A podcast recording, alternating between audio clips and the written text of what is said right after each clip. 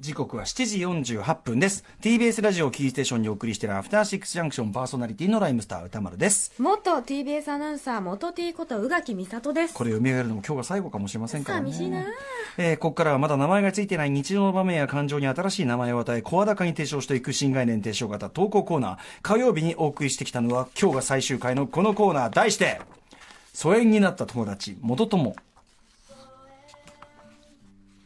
昔は仲良しだったのにふと気づけば疎遠になっていた。そんな元友達、すなわち元友のエピソードを紹介する投稿コーナー、単行本、背景元友様が現在、ちくま書房より絶賛発売中となっております。ということで、一旦、このコーナー、今夜で締めくくりとさせていただきます。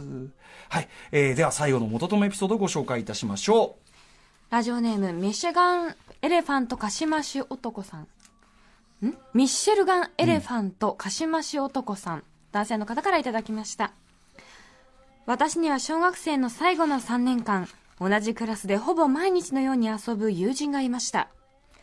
僕は運動もできず太っていてクラスの主流派から外れていました。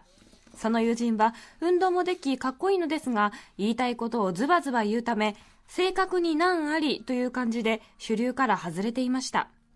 多分同じ離れた距離でクラスを見ていたのが仲良くなる要因だったのだと今になって思います。そしてお互いの家に行きゲームや映画を見たりと遊ぶうち彼は言いたいことをズバズバ言うというより小学生にしては驚くほど自分の言葉で喋る人なんだと分かりほぼ2人だけで毎日遊ぶようになりました。そんなある日彼が電気グルーヴの「空手家」というアルバムを兄貴が好きでさーっと持ってきました。今まで聞いたことのない電子音楽と冗談のような歌詞。僕はゲラゲラ笑いながらもすぐに魅了されました。友人はそれ以降スチャダラパー東京スカパラダイスオーケストラ YMO まだ若手だった爆笑問題など様々な音楽やお笑いなどを34歳年上のお兄さん経由で教えてくれました。そしてそこには伊集院光が最高なんだよとラジオもありました。主流派から外れた2人にとってみんなが知らない秘密を共有するような感覚もありました。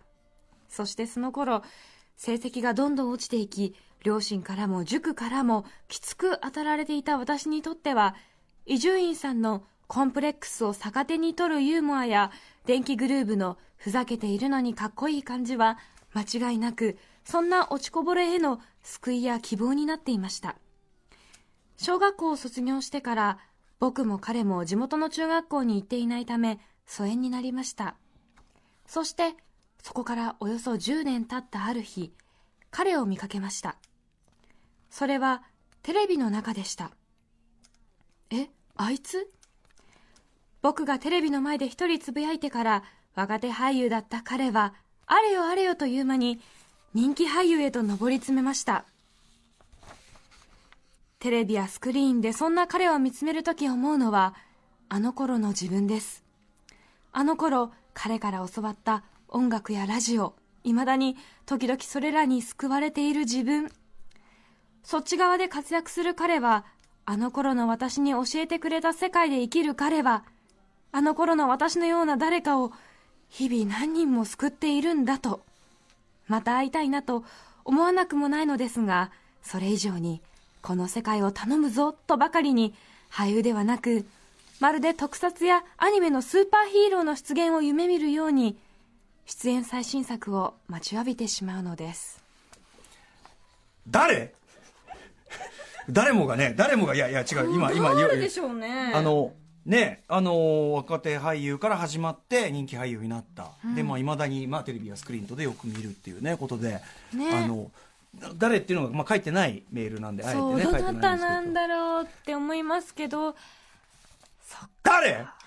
ちょっと気になっちゃうけど でも、えー、あダメ？いいですね。うんほら前ほら堀米貴樹さんがさ実はキリンジの堀米貴樹さんだったっていうさ、あのメールがあった。最後にそれが明かされるのかと思ったんですけどね。誰なんだろう。ないんです。かあそう誰なんだ？誰のものでもいいじゃないかみたいなそういう真っ赤なスカーフみたいなことなのかな？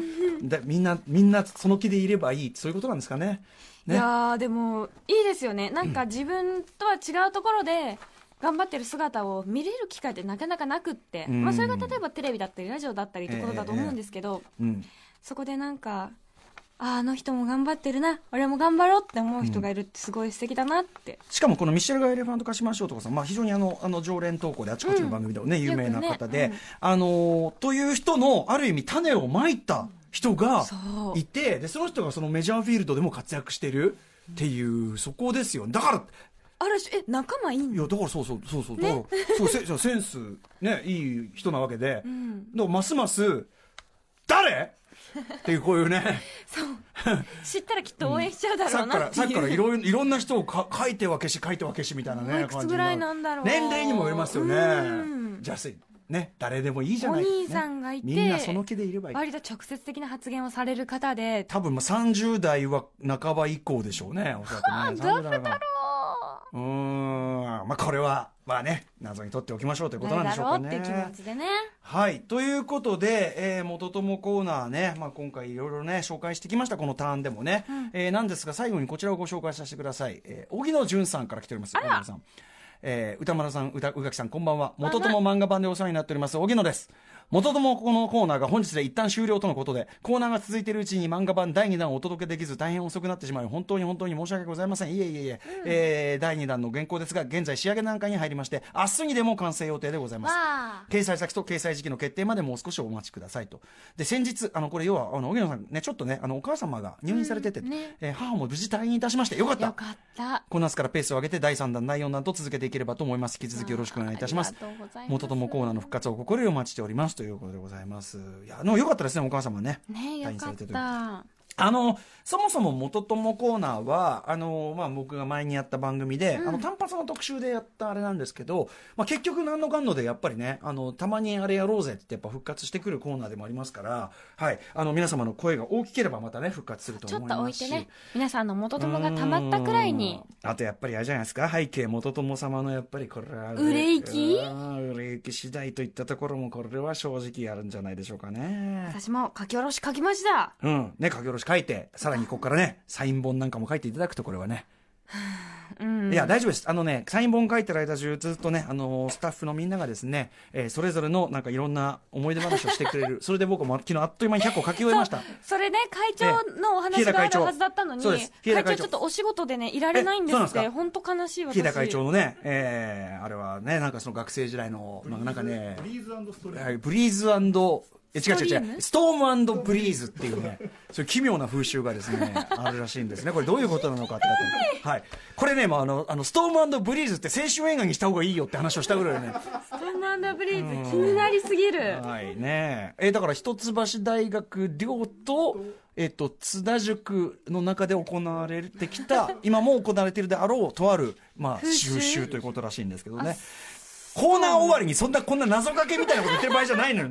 はい。ということで、あの、まあ、元友、まずね、背景元友さん、あの、ちくま消防のね、あの、はい。単行本も出ておりますし、漫画版、で番組リスナーの漫画家、荻野淳さんによる、疎遠になった友達、元友、こちらもウェブコミックサイト、ジャンププラスで掲載中、まあ、1回目がまだ読めますから、はい。えーということで、そろそろ2回目が上がるやもということで、はい、えー動きがあり次第番組でお知らせしていきます。